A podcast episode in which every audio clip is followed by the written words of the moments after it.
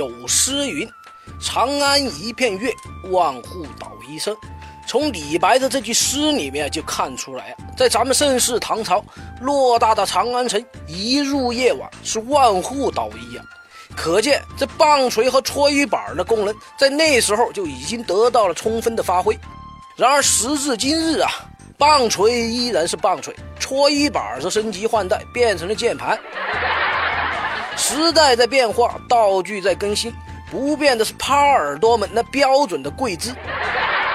所以，师爷也正是在这种五味杂陈的感觉中啊，给全中国的耙耳朵男人传播一道福音。二零一六年三月一日起，我国首部反家暴法正式实施了。谁再让您跪搓衣板、遥控器，您就一部反家暴法甩他脸上。先说好，这后果可得自负哦。啊不过话说回来。耙耳朵的问题体现的是咱们广大男同胞对老婆大人的尊重，调侃一下可以，上不住谈到反家暴法的程度上。那么师爷从今天开始分上下两期给各位看官听课讲讲家暴的云云种种。本期节目师爷就给大家说一下什么是家暴，面对家暴的态度以及对应措施中的小窍门。这首先呢，大家要明确啊。家暴是发生在家庭成员之间的。您要是出门忘吃药，把一路人甲海扁了一顿，对不起，那是故意伤害。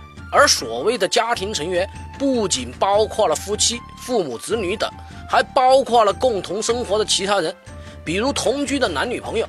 第二点，无论怎样的亲人呢，你每天打得他满身伤痕，那也不叫家暴，那叫虐待。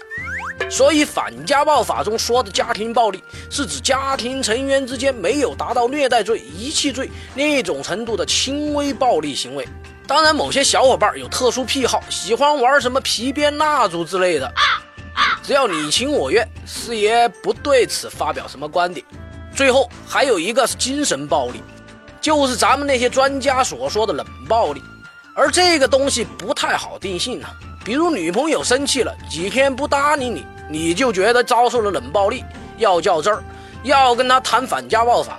哎，像这种情商啊，这辈子估计也只能和左右手相依为命了。所以这方面还得具体事例具体分析。咱们明白了什么是家庭暴力，其实也就不难看出，生活中经常可以见到家庭暴力的痕迹，像两口子掐架，当然。不只是男人打女人，有的女汉子发起飙来也有万夫不挡之勇啊！还有老子训儿子，儿子打老子等等，这些事儿都屡见不鲜。就在昨天，师爷还看到小区一个老太太拎着扫帚满院的追着他孙子打。其实这些事儿并没多严重，都是至亲的人，没必要上纲上线的，还去法院掐个你死我活。但正因为如此啊，师爷可要告诫各位小伙伴，对待亲人和爱人，不要动用暴力去解决问题。首先，暴力是解决不了问题的，只会加剧冲突。真要打出点事儿来，谁开心呢？另外，亲人之间无非就那点鸡毛蒜皮的事儿，又不是地球要爆炸，有什么不能坐下来谈的呢？这时候，师爷觉得那句名言说的真真好。世界上没有什么是一顿烧烤解决不了的，如果有，那就两顿。当然了，师爷这些话听不到和不愿听的大有人在。如果真遇上下得了狠手、暴力倾向严重的，师爷还是要教给各位一些应急的套路来保护自己。当大家遭遇了家庭暴力，近的可以向当地的村委会、居委会或者妇联这一类平时能见度较低、存在感偏弱的机构进行反映和求助。这些地方平时一般不露面，但关键时刻可能就是您的救星。这里肯定有小伙伴要担心了：万一反映了、求助了，他们不管或者敷衍怎么办？毕竟家暴涉及的都是家庭纠纷，所谓清官难断家务事。对别人的家事儿，很多人不想管也管不了。师爷劝各位小伙伴把心放肚子里。以前是无法可依、无处可寻，但现在新实施的反家暴法里面明文规定，这些机构是有法定义务在接到家暴求助时给予帮助和处理的。所以小伙伴们不要再觉得遇到家暴没有地方求助了。另外，除了师爷说的那几个地方，您和对方的工作单位或者学校也是法律提供给您的可选范围。关于家暴问题的上集，咱们就说到这儿。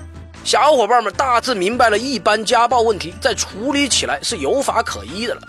那么下集咱们来说说家暴中那些极端情况的处理方式和法律实用上的小窍门。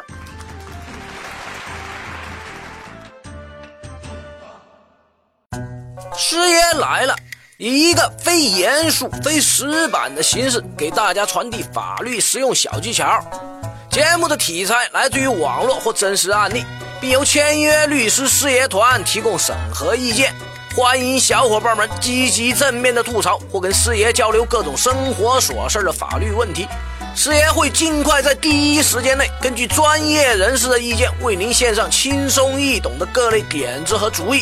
谢谢大家。